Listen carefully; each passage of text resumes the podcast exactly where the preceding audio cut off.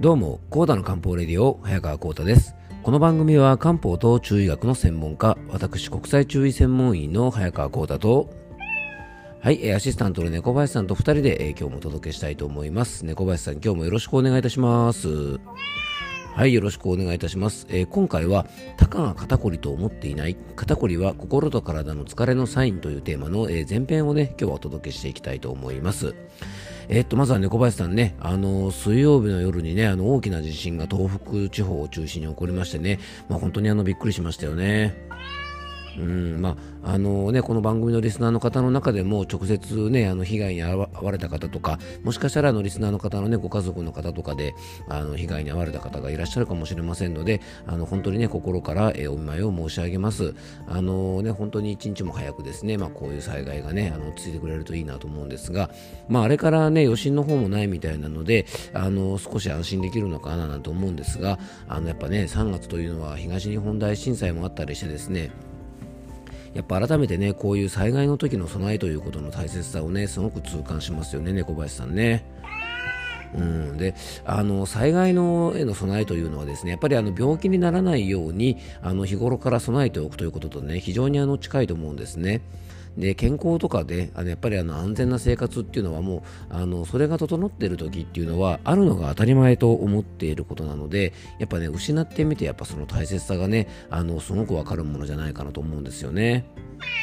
うん、なのでね、まあ、それだけにね、やっぱ日頃から、まあ、万が一ね、あの病気になった時も、まあ、病気というのもですね、災害と一緒で、人生の中でちょっと避けれないことの一つだと思うんです。でもその代わり、あの病気になった時でもね、早く治す力ですね、いわゆるの日頃から養生しておくことで、病気になっても治る力、まあ、自然治癒力というものがね、あのしっかり備わっていれば、あのね、多少病気になっても治る力があるから大丈夫ですし、またね、あの災害があっても、まあ、本当ね、東日本大震災みたいな大きなあの災害があってもですね僕たちはねあの本当にそこからの復興して、まあ、まだまだねあの完全なる復興ではないですが復興という形で元に戻る力がやっぱり僕たちにはありますのでやっぱ日頃からねいろいろ災害に備えておくことで、まあ、そういう復興する力を蓄えるあのところにもつながるのかなと思うので、まあ、日頃からやっぱりね体もそうですし災害でもそうですしやっぱりあの備えというものがね改めて大事だなと思います、えー、それではコータの漢方レディオ今日もよろしくお願いいたします。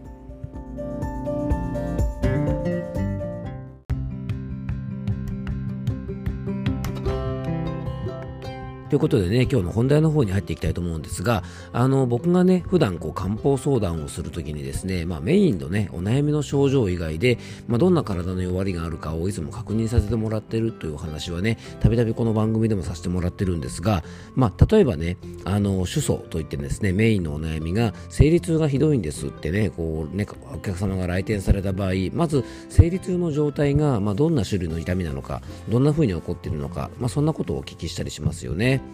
であのそれに加えてですね、まあ、月経にまつわる様子なんかをいろいろ確認してねお聞きしたりするんですが、まあ、そういうねメインの不調のあの問診と同時にですね、えー、生理痛が起きてしまった原因を確認するために体の調子全体をですねあの周辺症状と言われるような主訴以外のねちょっとした体の不調も、えー、結構お聞きするようにしてるんですね。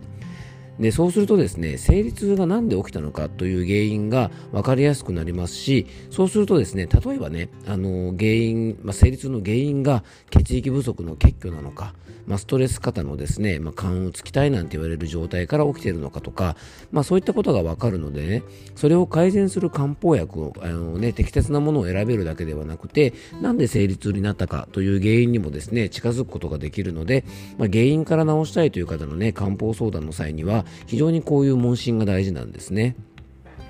で何事もそうなんですがやっぱね原因が分かると直していくためのストーリーというものを作ることができると思うんですね。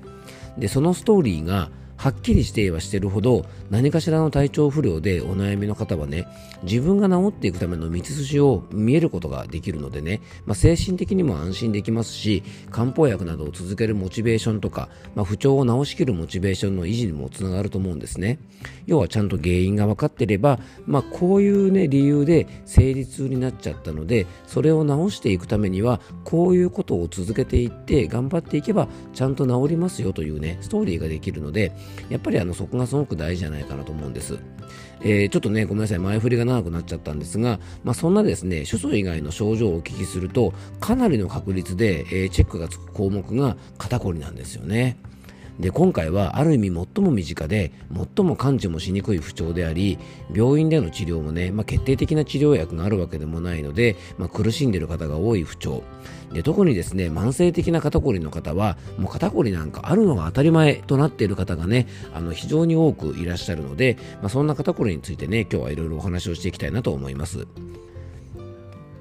まずね、そんな肩こりなんですけども、あの、その症状はですね、肩だけではなくて、首とかね、肩甲骨あたりとか、まあ、背中まで非常に広範囲にわたります。主に症状が出る首とか肩は、約ですね、6キロから7キロぐらいある頭とですね、3キロから4キロぐらいある頭を、あ腕をですね、常に支え続けてくれてるんですね。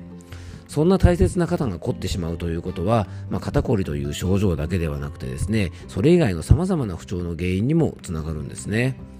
まあ、そんな多くの方が抱える不調、まあ、肩こりなんですが、まあ、その原因はどういう原因で肩が凝るんでしょうかなんで僕らの肩が凝るのかということをね、まあ、もったいぶらず結論からお伝えするともうズバリですね筋肉の緊張から起こりますで肩こりを改善していくために最も大事なことは肩周辺の筋肉の緊張を取ることなんですよね。でポイントがですねなぜその肩周辺の筋肉が緊張しているのかということをねしっかり考えて原因に合わせて対応することが必要なんですね。でそれを考えていく上でですね肩周辺の筋肉の緊張が原因で起こるのが肩こりなのでそのね肩こりが起こるという仕組みを見ていくことが大事だと思うんです。で肩こりが起こる仕組みを、まあ、流れで見ていくとですねまずは何かしらの原因で筋肉が過緊張になります。緊張します。そうすると血管が圧迫されます。そうするとですね血の巡りが悪くなりますから発痛物質というものがね蓄積されていきます。要はね各組織に血液の供給量が低下するので酸素と栄養不足によってですね発痛物質がどんどん蓄積されて末梢神経を刺激して、えー、そして痛みとか炎症が発生するんですね。でこのね刺激情報が脳に伝わると痛みとして認知されます。で患部ではやっぱりね炎症が起きて筋肉が緊張してさらにですねまた痛みが起こるという悪循環が起きてくるんですね。まあ、こういうようなね体の仕組みで肩こりというものが起こっていると考えます。まあ、この仕組みから考えるとですね、えー、例えば患部にね貼り薬とか、まあ、塗り薬に配合されているよくね配合されているのがあのインドメタシンなんていう成分がねよく消炎鎮痛剤を外用で使われたりするんですが、まあ、あの外用ではこういうねそういったものを使ったりとかあと痛みがひどくてですね、まあ、あの口から飲むタイプ経口タイプの消炎鎮痛剤いわゆるですね痛み止めを使ってもなかなか原因が改善されないことが多いのは結局のところですね根本的な原因である肩の筋肉の緊張が取れてないからなんですね。なので原因から改善するためにはですねもう一歩踏み込んでどんな原因で肩周辺の筋肉が緊張するのかということを確認して、まあ、それに対応する方法で体のケアを、ね、することが大事だと思います。でここからはですね肩の筋筋肉がなんで緊張するのかっていう原因をいくつかですね紹介していきたいと思います。あの次回もですねこの肩の筋肉が緊張する原因については続きもちょっと紹介したいんですが今日は前半としてですね、えっと、2つほどご紹介したいと思います。まずは肩周辺の筋肉への過度の負担です。これはね簡単に言えばもう使いすぎですね。あのなんかねはしごに登って天井に何かを取り付けるような仕事をしているとか製造業とか飲食業で、まあ、肩を過度に使うとかあのそういった場合がねこれに当たります。使いすぎて肩周辺の筋肉が長時間にわたり過緊張となり筋肉を痛めてしまう状態をちょっとイメージしてもらうと分かりやすいかなと思います。で2つ目がですね長時間の同じ姿勢です。これは使いすぎの方もね職種によっては当てはまるかもしれませんがパソコンとかねスマホなどを長時間使用して、まあ、同じ姿勢で居続けるとこの状態になります。あとお仕事で車の運転をね長時間される方なんかもやっぱりこれのね筋肉の過緊張の原因が長時間の同じ姿勢に当てはまると思います。ある意味生活習慣、まあ、仕事習慣から来る肩こりの中で最も多い肩こりの原因がこのね同じ姿勢で居続けることかもしれませんあの決してですね一番最初の事例のように、まあ、肩にね長時間力を入れてすごく緊張させてるわけではないんですねでしかしですね過度に肩周辺の筋肉を使っているわけではないんですが同じ姿勢で居続けることで緊張させるつもりはなくてもですね長時間ね、えー、なさすぎて筋肉がスムーズに動かなくなってしまうんですね。まあ、テレビの見過ぎで肩が凝るのは、まあ、このパターンかもしれませんよね、まあ、負担をかけてなくても肩は凝る動かさないと動かなくなるというのはですね、まあ、ある意味運動器の宿命じゃないかなと思いますえー、次回もですね、この肩こりについて、えー、ちょっとお届けしていきたいと思います。最後に僕からご案内がありますので、よかったら最後までお付き合いください。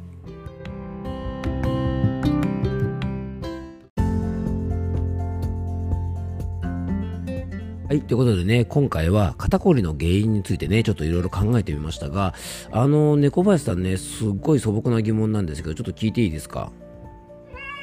うん。猫って肩こるんですかね？ああ、そうですか。そんなバカにするなみたいなこと言わなくたっていいじゃないですか。まあ、にゃんこさんもね、まあ、肩凝りますよね。よくですね、あの、肩をね、肩のところにぐっとこう力入れながら伸ばしてますもんね。にゃーっつってね。やっぱああいう姿勢も大事なんですね。ああいうストレッチなんかやっぱりやっとくといいんでしょうかね、猫林さんね。うんまあ、そのあたりはですね、あの次回の放送で、まあ、肩のね、肩こり対策なんかをね、次回またいろいろお話ししていきたいと思いますんでね、その節は猫林さんよろしくお願いしますね。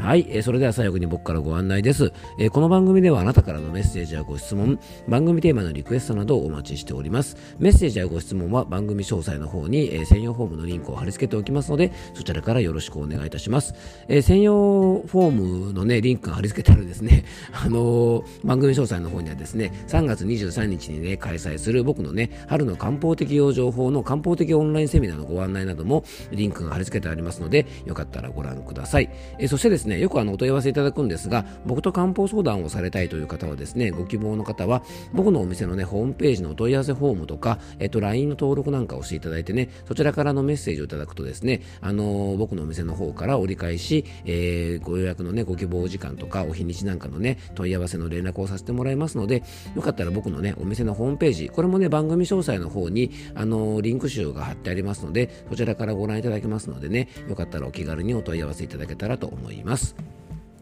えー、今日も聞いていただきありがとうございます。どうぞ素敵な一日をお過ごしください。漢方専科サーター薬房の早川浩太でした。では、また明日。